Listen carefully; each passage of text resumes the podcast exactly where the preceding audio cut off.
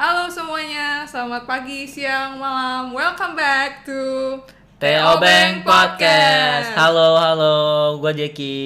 Hai, aku Lin, co-host hari ini. Ya, ini episode pertama Teobeng Podcast ya? Yes, episode pertama. More ini, to come. More to come. Dan kemarin itu mungkin lebih ke episode yang ke nol lah ya. Perkenalan tentang Teobeng yes. Podcast itu ngapain, lalu mm. nanti kita bakal sesering apa uploadnya dan lain-lain. Mm-mm. Dan hari ini benar-benar baru yang perdana podcast Teobeng lah ya, bisa dibilang officially yang pertama, first episode of Teobeng Podcast.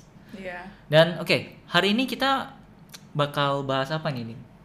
Hari ini ya, kalau episode pertama kita bahas yang lagi hot-hot aja deh ya. Iya, benar sekali. Yang hot, setuju, setuju. Uh, yang udah hot setahunan itu kayaknya pandemi sih. Oh iya, benar sih.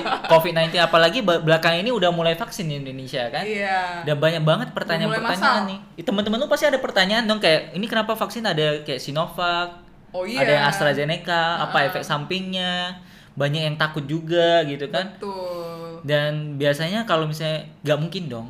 Kita bahas tentang vaksin, kita bahas tentang covid sembilan belas, ya kan? Mm-mm. Kalau misalnya kita nggak ada narasumber yang pas, benar nggak? Benar. Iya. Jadi hari ini, ya, hari ini kita dengan sangat-sangat gembira, iya, bisa sangat meng- terhormat ya. Iya, sangat terhormat mendatangkan tamu seorang dokter. Yang kita tahu lah profesi dokter pasti yang paling berjasa ya, misalnya di masa-masa yeah. pandemi ini mereka mm. yang benar-benar berhadapan langsung dengan virus dan pasien. Dan udah nggak perlu diundur-undur lagi, mm-hmm. kita langsung sambut aja. Persilakan. Dokter Jolly. Dokter Jolly, halo, selamat sore dok. Halo semua, saya Dokter Jolly, selamat sore.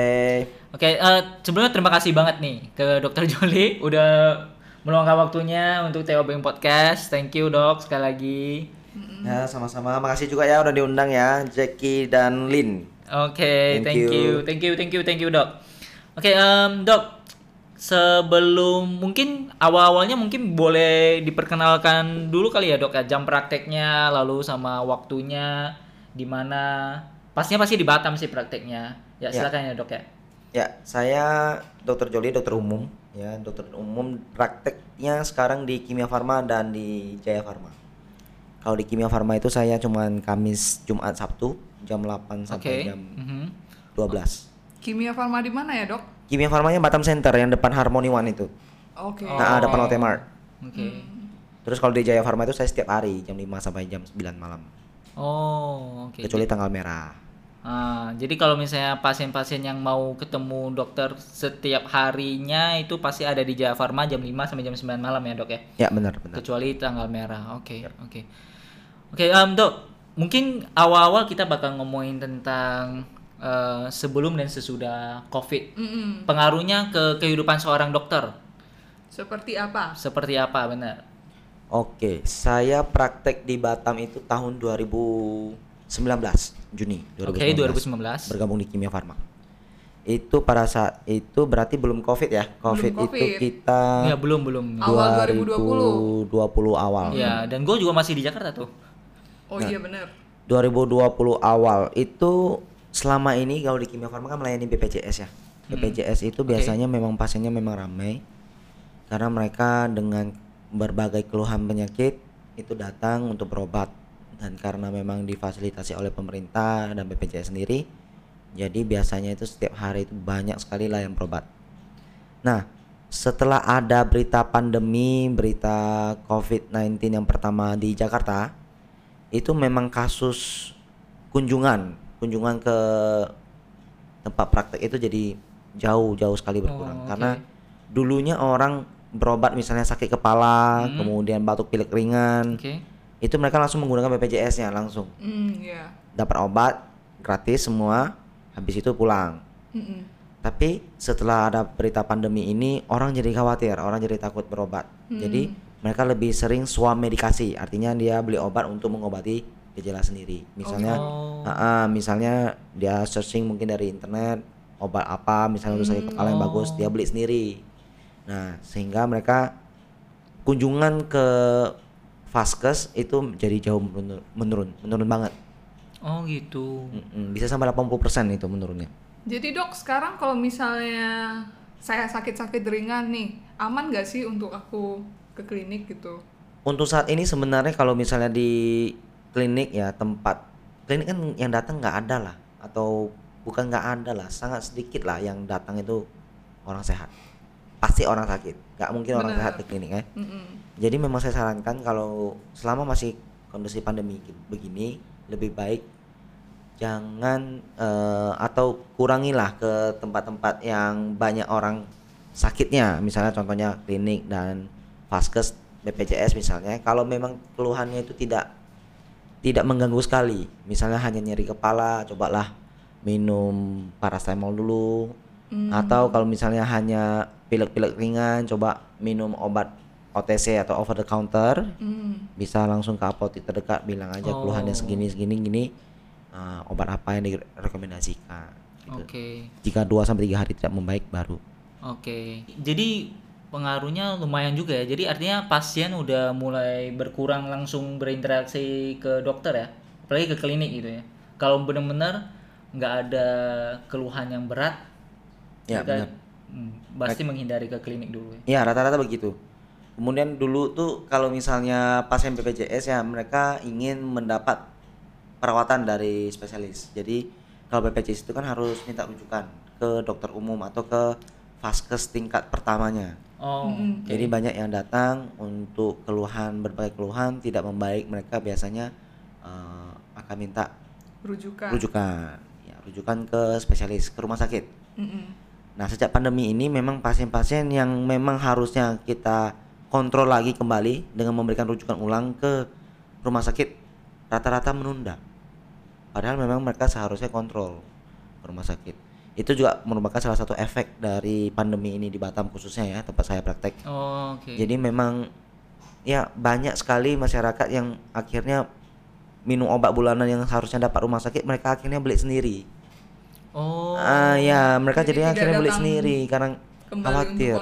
Bener, kalau misalnya ke rumah sakit lagi kontrol lagi, mereka khawatir. Apalagi rata-rata yang rujukan berulang ke rumah sakit itu adalah lansia, yang memang yang dari penelitian memang udah evidence based medicine-nya sistem imunnya lebih lemah lah dibandingkan yang usia muda. Mm-hmm. Oh, oke. Okay. Lumayan kepengaruh ya. Mm-hmm. Jadi solusinya apa gitu dok? Kalau misalnya untuk kelompok yang seperti lansia tadi kan imunnya lebih rendah dibandingkan yang lain, berarti kan mereka yeah. lebih rawan kan terhadap COVID. Yeah. Mm-hmm. Jadi uh, karena mereka takut juga nih kan terpapar sama resiko, mereka jadinya menunda konsultasi ke dokter, padahal dengan kondisi mereka mungkin membutuhkan. Jadi Uh, solusinya biasanya bagaimana? Karena kalau mereka menunda juga resiko yang lain yang harus mereka terima gitu loh. Ya benar, benar, benar banget sih, memang pemikiran begitu memang kita pikirkan juga pada saat mereka udah mulai tidak mau kontrol. Misalnya kalau misalnya untuk yang hipertensi memang harus minum obat hipertensi lama, itu kita rekomendasikan fotokan, fotokan hasil pemeriksaan tensinya. Kalau misalnya tidak mau ke rumah sakit enggak apa-apa, tetapi harus ada alat tensinya di rumah. Rata-rata setelah pandemi ini banyak yang beli, banyak yang beli alat tensi untuk periksa sendiri di rumah.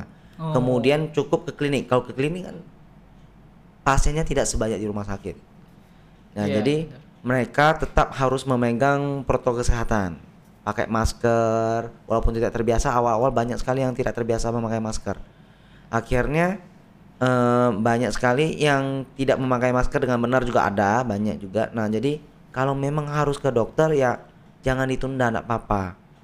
Kalau misalnya ada penyakit kronis yang harus dikontrol ke rumah sakit, tetap aja kontrol, tetapi jaga protokol kesehatan. Kalau memang tidak perlu, bisa berdiri, tidak perlu duduk ya silakan. Ada beberapa pasien yang begitu ya. Kalau misalnya memang harus pakai masker sampai pulang ya pakai masker sampai pulang. Jangan sembarang menyentuh benda-benda atau di lingkungan rumah sakit itu, jangan sembarang hmm, menyentuh barang yeah. gitu. Rekomendasi saya sih biasanya begitu ke pasien, karena memang mereka butuh. Iya. Yeah.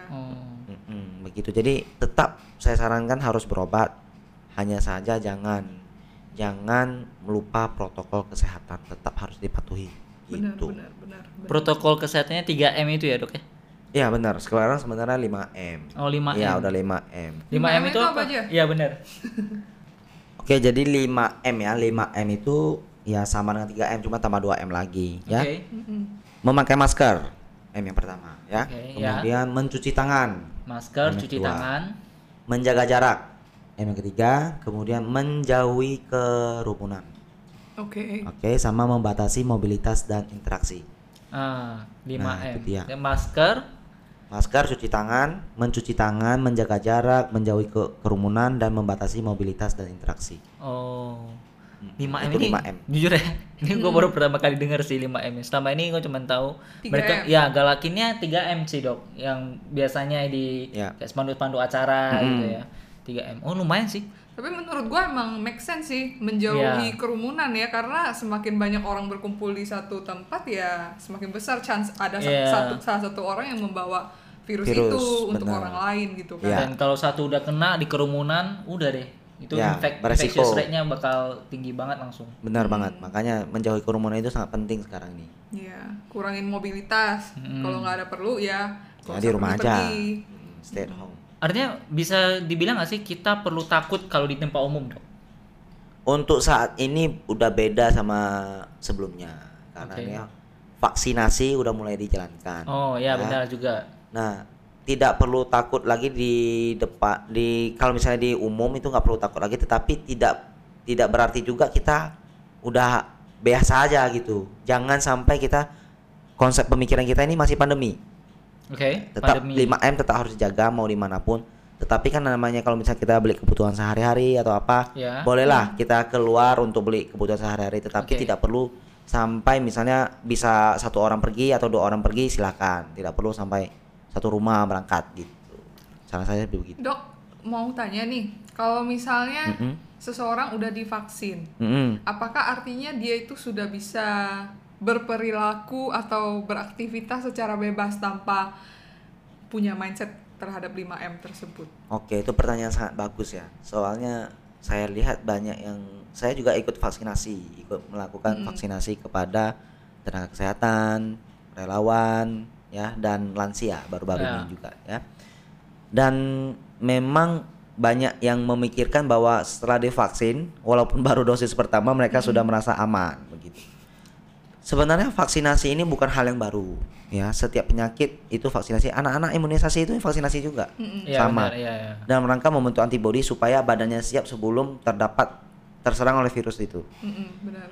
Nah, jadi kalau misalnya untuk vaksinasi covid sembilan belas ini yeah. ini adalah tujuannya adalah untuk untuk membentuk antibodi. Antibodinya itu belum tentu kita bisa mengatakan bahwa antibodi ini pasti seratus persen tidak akan terjangkit lagi dengan covid sembilan belas. Itu belum ada penelitian atau bukti seperti itu.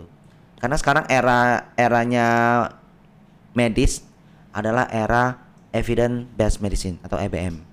Semua harus berbasis bukti, oh. tidak bisa berbasis pengalaman.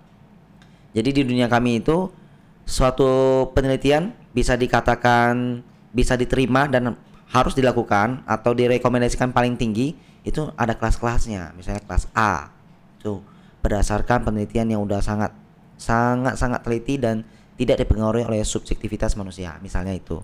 Nah oleh karena itu vaksin COVID ini juga harus berdasarkan evidence based medicine, tidak boleh berdasarkan misalnya ada tokoh seseorang tokoh bilang vaksin ini udah diproduksi begini-begini bagus menurut dia, tetapi tidak ada data kita nggak berani pakai. Belum terbukti. Nah dan dari bukti dari bukti yang sudah ada itu vaksin belum bisa mengat- dikatakan bahwa dijamin tidak terserang oleh covid sembilan belas.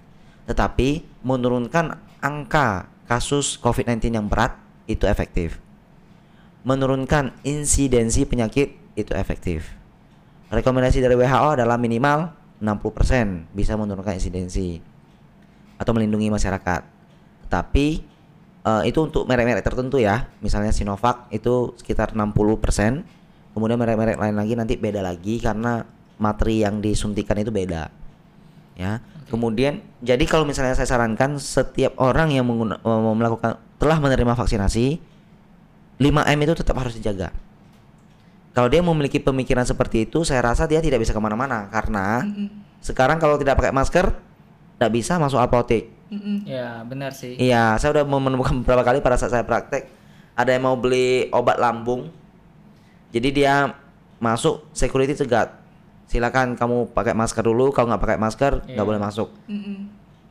Bahkan diukur suhu pun nggak mau itu kalau misalnya nggak pakai masker. Mm. Jadi sekarang itu bisa di ma- kedepannya saya rasa bakal menjadi fashion lah. Fashion. Ya masker itu bakal jadi bagian yeah. dari fashion karena kita tidak mungkin lagi keluar tanpa masker. Yeah. Anak-anak yang baru lahir aja se- selama pandemi ini baru lahir nanti kedepannya bakalan bingung. Emang boleh ya keluar tanpa tanpa masker? Oh, nah itu udah era new normal itulah. Budayanya udah mulai beda ya. Budaya maka uh, uh, jadi kalau misalnya mereka udah menerima vaksin, mereka ke tempat lain misalnya ke apotik lah atau ke tempat umum, mereka tanpa masker, mereka tidak akan bisa mengatakan bahwa oh saya udah vaksin nggak apa-apa. Nggak hmm. bisa juga diterima seperti itu. Jadi ya mau nggak mau pasti udah biasa lah kita keluar itu pakai uh, masker gitu. Lagian tadi kata dokter kan enam puluh persen ya dok ya? Iya benar. Jadi bukan seratus persen gitu loh. Ada beberapa merek yang mendekati itu perlindungannya, mm-hmm. tetapi di Indonesia belum. Kita kan pakai Sinovac ya. Mm-hmm. Sinovac itu teknologinya beda lagi. Mereka menggunakan teknologi istilahnya teknologi yang konvensional. Oh. Jadi pembuatannya adalah jenisnya inactivated virus. Jadi virusnya yang dilemak, di nonaktifkan. Virus non-aktif itu artinya tidak bisa lagi dia bereplikasi, tidak bisa lagi berkembang biak di dalam okay. tubuh. Sehingga kalau ada berita-berita habis divaksin Sinovac misalnya, dia vaksin kok kok jadi positif gitu. Hmm. Bukan karena vaksinnya. Karena vaksinnya itu yang disuntikan itu tidak bisa bereplikasi. Kalau tidak bisa bereplikasi, dia tidak mungkin menyebabkan hasil antigen swab itu positif. positif. Karena yang kita suntikan itu di intramuskular atau di otot. Kalau di otot itu nanti dia akan dikenali oleh sistem imun tubuh kita dan terbentuk antibodi. Dia tidak bisa pindah-pindah lagi ke tempat lain. Hmm. Jadi kalau misalnya dia bisa sampai di hidung apa segala macam itu di pada saat di swab kan di hidungnya nasofaring. Yeah. Kalau bisa ditemukan di sana ya berarti virus virus baru bukan karena vaksin gitu. Berarti jadi dia tidak memang mungkin terjangkit ya dok ya. Benar, dia tertular. Tertular setelah sebelum dia terbentuk antibodi yang cukup gitu. Oh, oke. Okay. Iya. Oke, ini dok, sebelum kita mulai lebih dalam lagi tentang yeah. vaksinisa- vaksinasi, mm-hmm. uh, mungkin tadi dokter aja ada ngomong ya tentang uh, tes swab. Ya yeah, benar. Nah, jadi di di Indonesia sekarang udah banyak banget jenis-jenis tesnya, ada genos lah, ada antigen lah, rapid test lah, P C R lah. Mungkin kita sebelum kita bahas lebih lanjut tentang vaksinasi, mungkin lebih baik kita bahas tentang tes-tes ini dok. Boleh okay. tolong dijelaskan dok berbagai macam tes yang ada di Indonesia, perbedaannya, efektivitasnya, dan cara kerja setiap tes-tesnya. Silakan okay. dok. Sip. Nah, coba saya jelaskan ya. Ini memang sampai udah satu tahun pandemi ini memang masih banyak sekali masyarakat yang tidak tahu mengenai pemeriksaan-pemeriksaan seperti itu. Dan okay. konsepnya juga banyak yang nggak tahu. Jadi banyak yang menyalahartikan, termasuk beberapa tenaga medis yang saya lihat masih apa namanya ya uh, kurang pas edukasinya. Dan jadi oh. semoga ini podcast ini banyak didengar oleh masyarakat khususnya Amin di Batam, do. Amin. Ya, Amin do. Amin ya do. Sehingga teredukasi juga. Jadi benar. Seperti yang tadi ditanyakan, yang pertama kita bahas mungkin rapid test antibodi. Rapid test rapid antibody. test antibody dulu. Yang ngambil darah itu ya dok? Iya dari darah. Darahnya yang dari ujung jari ada, bisa okay. juga dari uh, lipatan siku, ya okay. pembuluh darah di sana bisa, pembuluh darah balik, pembuluh darah vena dari sana bisa juga. Mm-hmm. Nah biasanya itu namanya rapid test. Rapid test itu tes cepat, ya. Yeah. Jadi rapid test itu bi- nanti ada lagi ya antigen, mm. beda lagi itu ya. Okay. Kita bahas dulu antibody. Jadi kalau misalnya antibody, yang dideteksi adalah antibody. Okay. Molekul antibodi. Okay. Antibodi itu dari mana? Nah, ketika seseorang pernah terpapar oleh satu virus, dia akan membentuk antibodi terhadap virus itu atau bakteri itu. Yeah. Oke. Okay? Virus atau bakteri itu masing-masing dikenali oleh sistem imun tubuh kita itu ada molekul-molekulnya. Jadi misalnya, misalnya nih ya, ada penjahat nih. Penjahat itu ibarat virus atau bakteri. Kemudian ada polisi atau T N I, itu adalah sistem imun tubuh kita. Mm. Tubuh kita ini, sistem imun tubuh kita ini mengenali penjahat atau bakteri atau virus itu dari molekul spesifik. Ya, misalnya topinya, mm. matanya, yeah. kulitnya. Oke. Okay. Ya, yang dibentuk antibodi itu adalah mengenali itu. Jadi seperti sistem kunci dan gembok. Uh. Antibodi yang satu tidak bisa digunakan untuk membunuh atau melawan virus lain, walaupun satu family virusnya misalnya. Yeah. Ya. Oleh karena itu uh, tidak bisa juga kita bilang, oh kita suntik ini aja deh, nanti bisa juga untuk virus ini, tak bisa. Hmm. Nah. Spesifik ya dok ya? Benar, itu untuk antibodi ya, konsep antibodi. Oke, jadi itu konsep antibodi yang harus dipegang untuk mengerti rapid test antibodi. Jadi antibodi itu spesifik, spesifik. Tetapi nanti ada beberapa beberapa istilah lagi nanti saya jelaskan. Maaf ya ini ya, suara saya agak serak soalnya. Kemarin, oh iya dok. Iya. Kemarin baru ini... vaksinasi empat ratus lima puluh lansia. Oh wow. Iya, oh, jadi tiga hari itu ya, edukasinya dok? Itu berulang-ulang terus selama empat ratus lima puluh kali. Jadi ya suara saya agak agak serak, sorry ya. Gak apa-apa dok. Gak apa-apa. Tapi saya sebisa mungkin lah jelas suara saya. Oke. Okay. Oke. Okay. Makasih banyak dok. Oke, okay, kita lanjut ya berarti antibodi ya. Iya. Nah, tadi rapid test antibodi. Selanjutnya ya, dok. Rapid test antibodi itu antibodi itu terdapat di dalam darah. Setelah diproduksi akan di, disirkulasikan ke dalam darah. Okay. Oh, sehingga okay. seperti patroli lah. Tapi dia molekul ya, bukan sel. Dia molekul antibodi. Kalau sel kan bisa bergerak, bisa ada aktivitas hidupnya. Okay. Kalau molekul tidak ada. Oh. Ya. Gitu, oke. Okay. Oke. Okay. Jadi kalau misalnya kita deteksi, nah rapid test antibodi ini alatnya bisa mendeteksi antibodi. Antibodi apa terhadap SARS-CoV-dua atau covid sembilan belas. Spesifik gitu. Spesifik. Tetapi keterbatasannya adalah sering terjadi namanya cross reaction, reaksi silang. Jadi kalau misalnya dideteksi, misalnya dia ada positif, misalnya reaktif lah kita ngomongnya reaktif. Yeah. Jangan-jangan dia dari famili yang sama karena itu keterbatasan dari alat rapid test ini. Misalnya satu famili dia pernah kena flu atau apa. Yeah. Sama-sama dari coronavirus, dia famili corona, dia bisa juga terdeteksi di sana. Oh. Sehingga kalaupun dia reaktif, bisa saja itu karena dia sebelumnya kena flu, flu biasa misalnya, tapi famili yang sama, sehingga dia reaktif mau I G G atau pun I G M misalnya ya. Nah, supaya nggak bingung saya jelasin I G G I G M ya. Saya mau tanya dok. I G G I G M itu adalah I G itu imunoglobulin ya. M sama G itu betanya adalah M itu I G M itu adalah antibodi yang terbentuk pertama kali akut untuk menangani virus pertama kali. Oke. Okay. Oke. Okay? Atau virus ataupun uh, bakteri pertama kali. Okay. Kemudian seiring berjalannya waktu, udah mengenali, udah mengenali produksi sistem imun dirangsang, kemudian untuk menyerang dikasih tahu lokasinya di mana, sehingga sistem imun itu akan berusaha mencari dan menyerang, merusak, mm-hmm. merusak. Atau biasanya sih kita kalau di istilah medis itu menggunakan uh, apoptosis. Jadi sel yang udah terinfeksi oleh virus itu biasanya diperintahkan untuk membunuh dirinya sendiri. Nah, itu keren ya sistem oh, tubuh kita ya. Sehingga dia akan membunuh virus yang di dalam juga. Hmm. Nah, itu dia. Itu I G M. Kalau I G G itu dia bersirkulasi juga, tetapi dia lebih tahan lama di dalam badan. Nah, jadi I G G itu biasanya diproduksi setelah tujuh sampai empat belas hari terkena penyakit itu. Dia akan mulai terproduksi dan akan bertahan sekitar dua sampai tiga bulan. Ada beberapa yang enam bulan, ada beberapa yang seumur hidup, tergantung oh. ya. Cuma untuk covid sembilan belas ini dari penelitian dua sampai tiga bulan. Tetapi kalau misalnya kita deteksi itu bisa terjadi cross reaction karena bentuk molekulnya mirip. Oh. Nah, begitu karena satu family bentuk molekulnya mirip. Nah, sehingga ini dipengaruhi oleh kondisi tubuh seseorang. Misalnya habis rapid test antibody, dokter saya kemarin agak enggak enak badan apa segala macam, apa mungkin karena itu. Nah, bisa. Tetapi hmm. kalau kamu karena kamu kecapean jadi antibodinya positif, yeah. reaktif, hmm. itu tidak. Karena waktu itu kan sempat rapid test antibodi ini menjadi syarat, salah satu syarat perjalanan ya. Benar. Nah, ya, pertama benar. kali ya. Sebelum ya. ada yang antigen. Ya, sebelum ada antigen. Sebenarnya waktu kita menggunakan antibodi itu di luar negeri udah pakai antigen. Oh, gitu. Iya, untuk proses screening ya.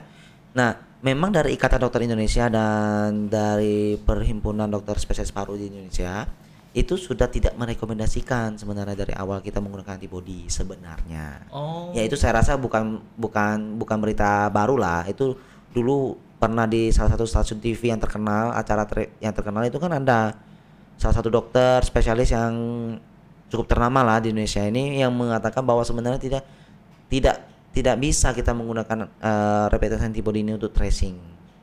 Iya. Yeah. Ya karena kita tidak bisa menentukan apakah seseorang itu masih infeksius apa tidak dengan antibodi. Tidak bisa ditentukan. Oleh karena itu, oke okay lah, karena udah dipakai, udah banyak beredar di Indonesia, ya udah dipakai untuk screening. Mm. Misalnya kalau dia reaktif, baru lanjut ke P C R karena dulu ah. belum ada rapid test antibodi di, eh antigen di oh. Indonesia. Indonesia. Yeah. Gitu. Jadi kalau misalnya nanti I G G-nya positif, kita memprediksi bahwa I G G-nya, oh kita mulai dari I G M aja ya biar jelas. I G M-nya reaktif, yeah. tanpa ada I G G. Yeah. Mm-hmm. Jadi I G M aja, jadi dua garis ya, satunya garis kontrol di atas. Yeah, okay. uh-uh. Kalau garis kontrolnya hilang, itu alat rusak, tidak bisa dipakai. Oh. Walaupun I G G atau I G M-nya reaktif, okay. ya. Nah, kalau misalnya dia kontrol aja yang nyala, berarti mm-hmm. uh, I G G sama I G M-nya negatif. Atau yep. non reaktif kita ngomongnya, berarti itu aman. Oke. Okay. Oke. Okay. Bukan aman sih, itu artinya apa ya? Saya jelasin. Itu artinya bisa saja badannya belum ada antibody, memproduksi antibodi, atau ada antibodi masih tetapi kuantitasnya masih belum bisa terdeteksi oleh alat. Atau memang tidak ada. Atau memang tidak ada. Oh. Itu artinya sebenarnya. Jadi non reaktif pun tidak bisa mengatakan bahwa kamu belum nggak ada, kamu nggak ada virusnya di dalam, nggak nggak bisa mengatakan. Mungkin begitu. belum. Uh, uh, mungkin belum. Jadi itu akan memberikan rasa aman yang palsu kepada masyarakat. Hmm. Itu yang ditakutkan oleh para tenaga medis. Jadi para bisa ahli. Dibilang tadi kan dokter sempat uh, bilang berapa ya, dua sampai tujuh sampai empat belas hari ya. Benar. Bisa nggak sih kalau misalnya pada saat yang pertama? Mm-hmm. Uh, mungkin gue tes yang rapid test antibody mm-hmm. uh, gak ada garis sama sekali tuh mm-hmm. artinya gue harus coba tujuh hari kemudian lagi yeah. baru bisa baru tes, uh, baru tes lagi gitu ya, ya benar, logika itu benar. Memang kalau misalnya kita terpapar, kita biasanya sarankan kalau untuk rapid test antibody itu jangan terlalu cepat. oh. Nah, misalnya terpapar, saya sekamar dengan teman saya, terus teman saya ini ternyata baru-baru ini terkonfirmasi covid sembilan belas melalui P C R. Hmm. Saya harus rapid test antibody atau langsung P C R ya? Itu nanti ada batas-batas waktunya. Oh. Jadi saya jelaskan lebih jelas lagi. By the way, aku ada cerita menarik nih. Apa itu? Tapi boleh. Sorry ya nih dok ya. Iya, tentang ya, antigen sama antigen. P C R. Tapi okay. tunggu nanti dokter jelasin. Oh. Antigen, antigen dulu. Boleh, ah. boleh, boleh, boleh. Berarti saya teruskan ini ya. Iya, ya, teruskan. Oh, Oke. Okay. Tadi kan I G G sama I G M-nya non reaktif ya. Sekarang yeah. I G G-nya, I G M-nya yang reaktif. I G G-nya enggak. Berarti yang nyala adalah garis kontrol sama garis I G M. Itu artinya infeksi akut, biasanya kurang lebih tujuh hari dia udah kena, oh. nah, ah, udah kena atau terbentuknya atau terkena virus itu adalah tujuh hari. Kemudian kalau dua-duanya nyala gimana? I G M sama I G G dua-duanya nyala, berarti antara tujuh sampai empat belas hari. Kalau misalnya dia I G G saja yang nyala sama kontrol ya, I G G, I G M yang nggak nyala, nggak ada non reaktif, I G M-nya yang reaktif cuman I G G saja, itu biasanya infeksinya sudah lebih dari empat belas hari atau biasanya kita patokannya satu bulan. Oh. Artinya apa? Artinya ter- terbentuk udah terbentuk antibodi seperti itu, kita nggak bisa mengatakan bahwa kamu sekarang infeksius loh, kamu harus karantina apa segala macam, tidak bisa. Hmm. Oh, karena gitu kita ya? Udah jangan-jangan dia udah kena terus udah sembuh sendiri. Sekarang kalau misalnya di P C R yeah, pun yeah. udah udah negatif, jangan-jangan. Yeah, Jadi dulu ah. itu memang sempat kami itu agak rancu ini pem- menggunakan rapid test antibodi begini. Dan lebih parahnya lagi, dia kan bertahan. Penelitian itu terakhir paling lama, bukan paling lama ya, rata-rata tiga sampai enam bulan. Jadi ada pasien datang, dia mau berobat ke kampungnya, mau balik ke kampung. Ini pasien saya sendiri nih, dia rapid test antibody. Dia nggak bilang ke kami kalau dia adalah penyintas COVID. Oh. Setelah satu bulan kemudian, dia pengen pulang kampung. Dia udah dapat sertifikat bebas COVID dari salah satu rumah sakit di Batam. Yeah. Dia nggak mau kasih tahu awalnya. Mm. Setelah di rapid test ternyata reaktif I G G-nya. Oh, ya saya. Itu, uh, uh, akhirnya. Udah lama dia berarti. Uh, uh, berarti udah lama. Baru saya edukasi apa segala macam. Katanya sih memang ternyata baru dia ngaku bahwa saya ini ternyata memang udah terkena COVID, tapi udah ada sertifikatnya bebas COVID. Kok ini masih oh. bisa reaktif? Lah wajar lah reaktif, saya bilang. Kan ini antibodi yang melindungi ibu, iya, bener, saya bilang. Bener. Misalnya ya, nah jadi ibu jangan ini dulu, jangan panik dulu. Ini nggak apa-apa. Ini belum tentu bahwa ibu ini masih menularkan atau apa. Ini adalah antibodi yang bikin ibu ini bisa lebih tahan, antibodi alamiah yang dibutuhkan oleh tubuh karena iya. dia terkena virus COVID. Saya bilang begitu terus, tapi kan mereka inginnya terbang. ingin tiketnya kan udah dibeli. Nah itu problemnya di sana. Rapid test antibodi itu memang dari awal itu tidak, sebenarnya tidak direkomendasikan lah untuk perjalanan. Karena kalau dia Uh, non reaktif pun belum tentu dia nggak terkena, jangan-jangan iya memang ah, kalau sesuai dengan penjelasan dokter tadi. Iya, ya, benar, apalagi waktu itu batasnya empat belas hari loh hasilnya loh. Iya, lumayan. Boleh empat belas hari. Jadi itu sebenarnya kontroversi pada saat awal. Pada saat awal, tetapi itu memang bukan saya yang ngomong ya. Itu hmm. memang udah perkumpulan dari dokter hmm. dan I D I juga udah merekomendasikan itu sebenarnya. Hmm. Tidak di- tidak direkomendasikan untuk rapid test antibody. Tapi mungkin karena keterbatasan alat dan yeah. dan lain yeah. halnya lah ya, saya hmm. kurang tahu juga. Kebutuhan bener. Sosial. Akhirnya baru uh, ada beberapa provinsi yang menetapkan harus P C R beberapa nah, setelah itu. P C R itu apa? P C R. Dong? Nah, sebelum P C R, P C R kan paling tinggi ya yeah. nilainya. Kita oh, uh, kita jelasin okay. dulu rapid test antigen. Antigen. Okay, nah, rapid dong. Test antigen ini sama-sama rapid test, artinya tes cepat. Ya. Ya, tes cepat itu artinya hasilnya cepat lah. Ya. Kalau P C R kan lama ya. ya. Nah, tes cepat antigen. Antigen itu istilah medis itu adalah antigen. Antigen itu adalah sesuatu yang dikenali oleh tubuh sebagai patogen. Patogen itu adalah penyakit lah misalnya. Okay. Nah, antigen itu adalah molekul virus atau apa yang dikenal sebagai tu- oleh tubuh sebagai benda asing atau musuh. Itu namanya antigen. Oke, yang tadi antibodi itu antibodi kita. Antibodi itu kita. Eh, ya benar. Ya ini antigen. Antigen itu virusnya. adalah virusnya. Bentuknya. Nah, istilahnya kalau gampangnya ya. virusnya lah atau molekul virusnya. Oke. Okay. Nah, itu tekniknya beda lagi. Sampel yang diambil itu bukan darah. Tetapi adalah materi genetik virus. Dapatnya dari mana? Dari nasofaring. Nasofaring itu adalah salah satu bagian anatomi tubuh yang yeah. ada di belakang hidung. Di belakang, belakang hidung. hidung. Di atas tenggorokan. Ah. Hmm. Jadi nasofaring. Naso itu adalah hidung, faring sebenarnya daerah tenggorokan. Jadi yeah. antara naso dan faring ketemulah di sana, namanya daerah nasofaring. Okay. Ya, nasofaring itulah ditemukan paling banyak sel-sel yang terinfeksi oleh virus SARS-CoV dua. Oh. Untuk virusnya namanya SARS-CoV dua, penyakitnya namanya covid sembilan belas. Okay. Ya. Oke, okay. Kayak H I V penyakitnya, AIDS. AIDS. Eh, AIDS penyakitnya, H I V ya, virusnya ya. ya. Nah, jadi SARS-CoV dua ini banyak ditemukan di nasofaring dan orofaring juga, ya. Oleh karena itulah kita ambil di sana supaya dengan harapan kalau misalnya nanti dia menempel di bagian sampelnya, mm-hmm. dia akan terdeteksi di oh. rapid test, alat rapid test itu. Mm-hmm. Dan itu menunjukkan bahwa apakah ada materi materi genetik dari virus itu atau tidak. Oh. Tidak bisa men- tapi tidak bisa menentukan apakah udah terbentuk antibodi atau, atau belum ya. Yeah. Beda dengan rapid test antibodi. Mm-hmm. Kalau antigen ini mendeteksi apakah ada virus apa tidak. Jadi tidak ada pengaruh apakah kamu kamu lagi kecapean, kamu lagi minum suplemen, kamu lagi, karena yang kita deteksi itu anti, uh, virusnya. Misalnya kamu ada rinitis alergi atau alergi hidung. Yeah. Bersin-bersin terus, terus khawatir nih. Aduh, aku bersin-bersin terus nanti rapid test saya Uh, rapid test antigen saya positif, positif nggak ya? Banyak yang begitu khawatir. Yeah. Nah, saya bilang kalau memang murni alergi tidak akan positif. Hmm. Karena tidak ada materinya yang terdeteksi. Tidak ada materinya. Kalau memang murni alergi tidak mungkin ada virus di dalam. Gitu. Tapi kalau misalnya flu dok, kalau misalnya kayak yang sama-sama coronavirus, ini nah, sama nggak? Untuk kasusnya? Rapid test antigen ini dia spesif- spesifisitasnya agak tinggi dan sensitivitasnya lumayan tinggi, tetapi rentangnya masih agak jauh, jadi tidak sespesifik P C R, tetapi jauh lebih baik dibandingkan antigen antibody. Oh. Jadi kalau misalnya dia rapid test antigen, dia misalnya uh, positif, yeah. biasanya sembilan puluh persen kasus itu P C R-nya positif. Oh. Okay. Mm-hmm. Tetapi apakah dia masih infeksius apa tidak? Tidak bisa kita mengata- menggunakan rapid test antigen. Nanti kita bahas lagi di P C R. Ah. Dia hanya mendeteksi sebuah materi, tapi materinya itu ya, masih infectious atau tidak. Benar, apa uh, uh, infectious apa tidak itu kita bisa menentukan dengan cara begini. Kita ambil materinya, kemudian kita kultur atau dikembangbiakkan di lab. Apakah dia masih bisa berkembangbiak apa tidak? Hmm. Oh, itu caranya. Uh, kalau dia masih bisa berkembangbiak berarti jangan-jangan ini dia masih hidup infectious. nih. Oh. Infectious, bisa menularkan.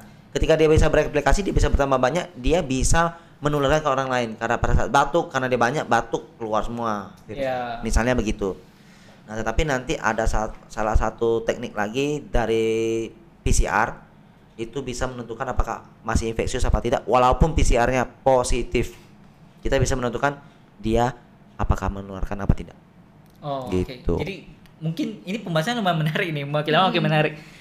Apa kita langsung lanjut ke P C R dulu kali ya, Dok ya? Boleh, boleh. Membuka P C R mata ya. Sih Jack, yeah. Karena selama ini orang-orang bilang sama, oke okay, ini saya balik ke cerita dulu nih. Oke, okay, boleh. Menarik. Selang-seling, selang-seling ya. Uh, gini ceritanya, waktu itu ada satu teman saya. Yeah. Uh, teman saya ini juga sempat konsul dengan Dokter Jolly, tapi mengenai hal yang berbeda ya. Okay. Waktu itu dia ada keluhan yang lain, okay. Jadi dia konsul dengan Dokter Jolly. Yeah. Mm-hmm. Nah, selang beberapa lama kemudian dia tes P C R. Jadi setelah dia tes P C R, yeah. hasilnya keluar uh-huh. positif. Positif? Iya, jadi dia panik. P C R-nya positif ya? Benar, okay. P C R-nya positif. Mm-hmm. Dia panik sekali, mm-hmm. dia bilang dia sehat, mm-hmm. tidak ada gejala, yeah. tidak ada apapun yang aneh lah dengan tubuh dia. Yeah. Batuk dikit pun tidak ada ya berarti ya? Tidak ada, okay. mm-hmm. tapi kenapa dia positif? Okay. Jadi dia merasa, oke. Okay, karena dia P C R positif, dia pengen coba tes yang lain. Positif nggak ya gitu loh. Hmm, tes nah, apa tuh tapi?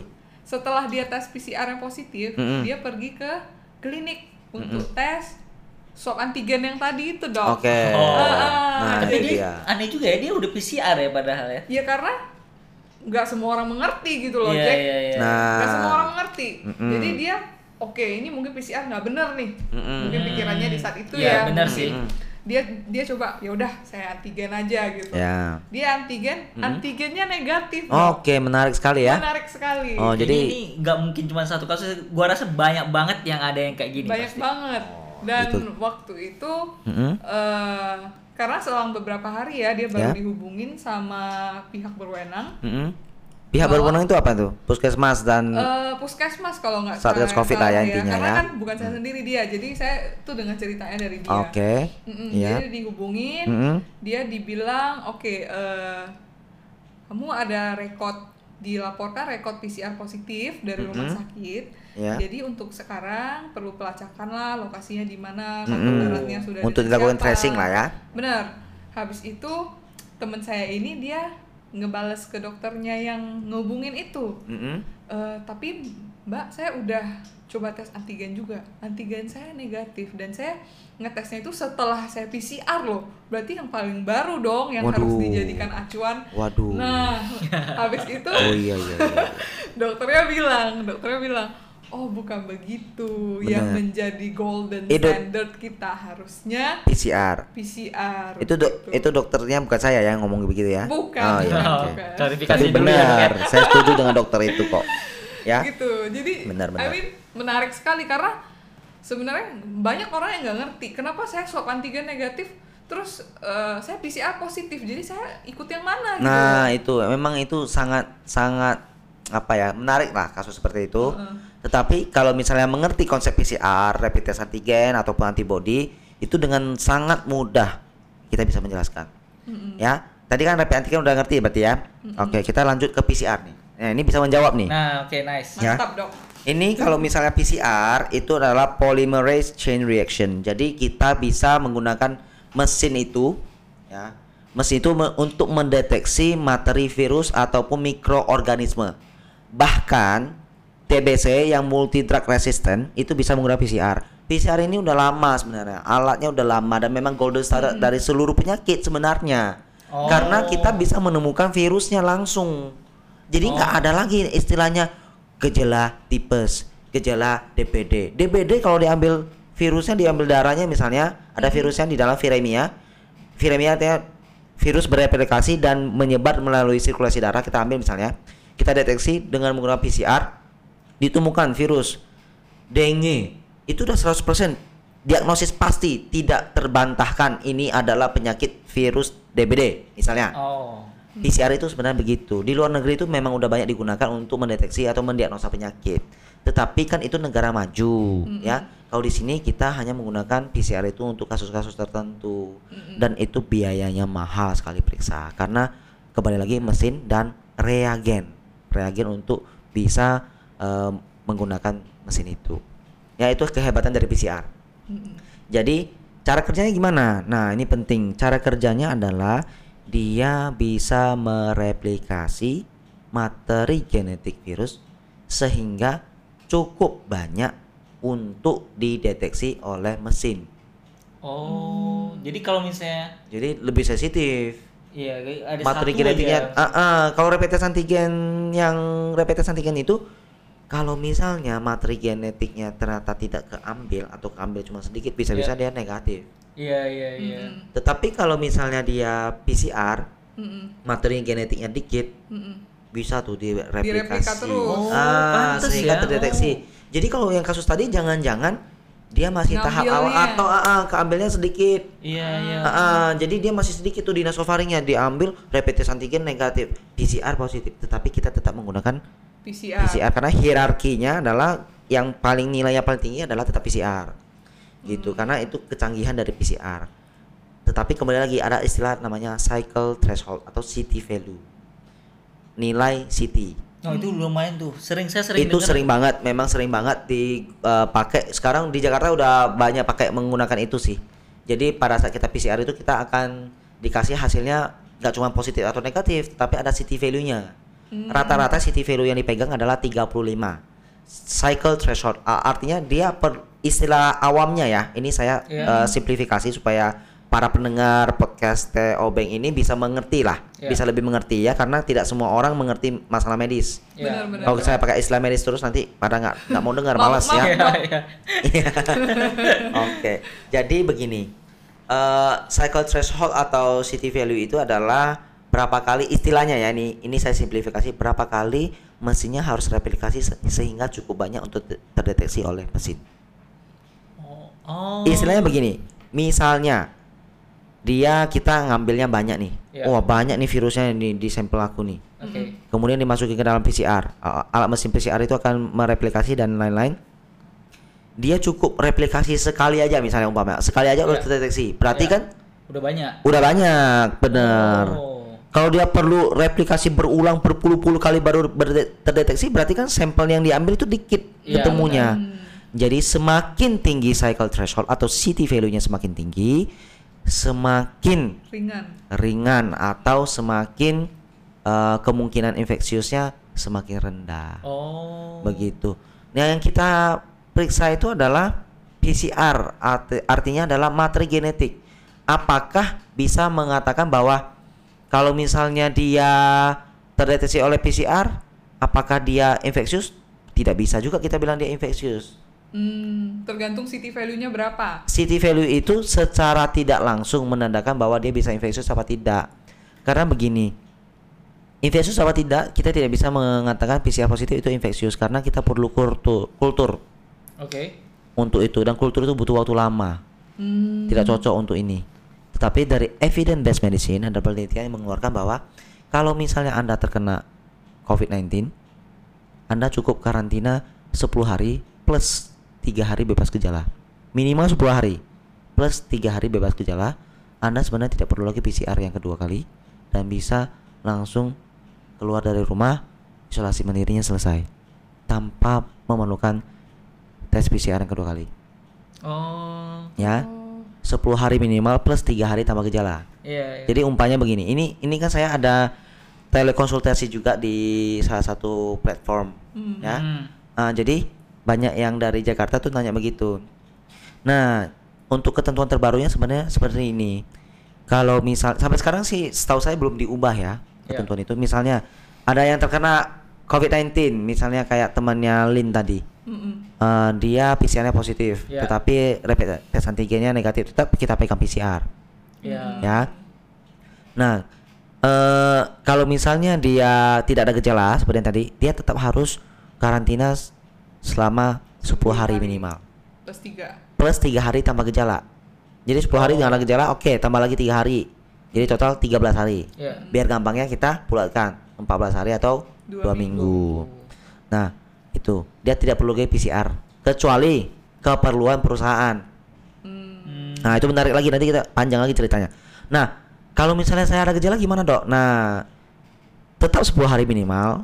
Setelah sepuluh hari kalau misalnya hari kesembilan dia udah gak gejala, ya udah tetap sepuluh hari ditambah tiga hari berarti tetap tiga belas hari. Kalau gejala saya lebih dari sepuluh hari hari ke sebelas masih ada, hari ke dua belas sudah tidak ada, berarti hari ke sebelas udah anggap tidak ada gejala, eh gejala terakhir. Mm-mm. Hari ke dua belas, tiga belas dan empat belas tetap harus karantina, berarti total sekitar empat belas sampai lima belas hari. Okay. Kalau saya punya gejala sampai tiga puluh hari, ya berarti karantina sampai tiga puluh hari. Setelah itu batasnya lagi ditambah lagi tiga hari bebas gejala. Oh. Gitu. Jadi total tiga puluh tiga hari. Itu adalah ketentuan isolasi mandiri yang terbaru sampai sekarang ini, setahu saya belum ada perubahan.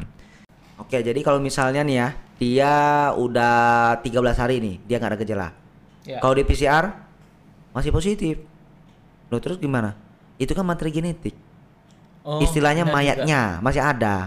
Mm. Positif. Oh. Apakah dia menularkan? Tidak, belum tentu menularkan. Oh. Tapi dari evidence based medicine, setelah sepuluh plus tiga itu dia sudah tidak bisa lagi dikultur, artinya tidak bisa lagi infeksius. Mm. Itulah fungsi dari evidence based medicine. Kita bicara da- berdasarkan data, berdasarkan penelitian. Jadi kalau misalnya P C R yang positif, ya masih positif, itu kan masih ada di rep, uh, bangkai virus yang di dalam nasofaring, belum dibersihin oleh tubuh gitu loh. Mm. Jadi tapi C T value-nya biasanya udah tinggi tuh. Mm. Nah jadi patokannya C T value, C T value-nya biasanya sudah di atas tiga puluh lima itu. Oh. Ah ya.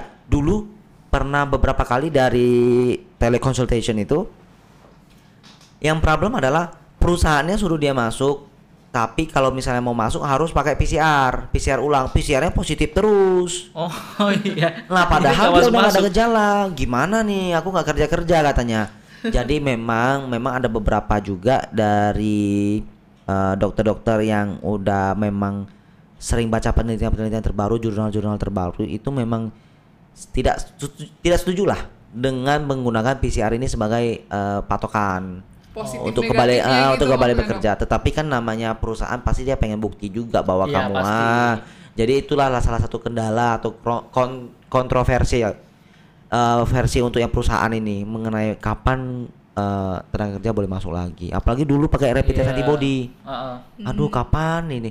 Dan banyak orang yang dulu berdoa supaya uh, cepat-cepat non reaktif antibodinya. Hmm. Kalau logika kita kan lebih bagus, lebih lama lebih bagus. Mm-hmm. Yeah. Karena melindungi kan. Nah itu dia. Jadi itu P C R. Kalau misalnya P C R uh, dan isolasi mandiri itu seperti itu. Kita berdasarkan evidence based medicine memang setelah sepuluh plus tiga itu memang udah tidak perlu P C R lagi dan tidak infeksius berdasarkan berdasarkan penelitian. Hasil penelitian terbaru begitu. Artinya mm-hmm. tadi ada tiga macam tes ya, rapid yeah. test antibody, antibody mm-hmm. rapid test antigen, yeah. baru yang terakhir um, P C R test. Benar. Mm. Mm-hmm. Jadi kalau misalnya mau pasti dia itu positif atau enggak kena covid sembilan belas, langsung ke uh, P C R test. Benar. Tetapi kan biaya, kembali lagi biaya. Oh iya, makanya iya. rata-rata pada rapid antigen. antigen. Benar. Mm-hmm. Dan sekarang yeah. penerbangan kami sangat menyambut baik dari usaha pemerintah untuk mengubah ketentuan bahwa meng- rapid test antibody itu diganti menjadi rapid test antigen untuk penerbangan. Yeah. Kami sangat menyambut baik dan juga batas waktunya sampai hari ini setahu saya masih dua kali dua puluh empat jam.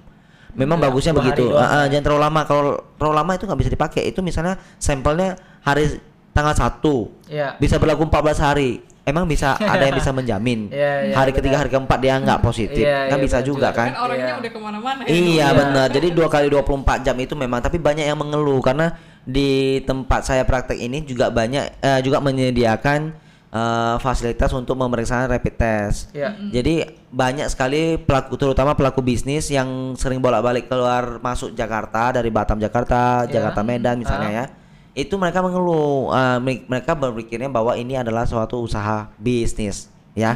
Tetapi ya kembali lagi saya tetap edukasi bahwa memang bagusnya begitu karena dua kali dua puluh empat jam itu saya rasa udah cocok, karena tidak bisa mengatakan bahwa misalnya empat belas hari kita kasih batasan empat belas hari misalnya habis dari Jakarta habis ke Medan yeah. satu minggu bener. Dia masih bisa pakai itu kan, tidak tidak secara medis itu tidak benar yeah, ya kurang yeah. pas lah ya yeah. gitu. Tracingnya juga makin sulit nanti ya. Iya benar, makanya mm-hmm. ya.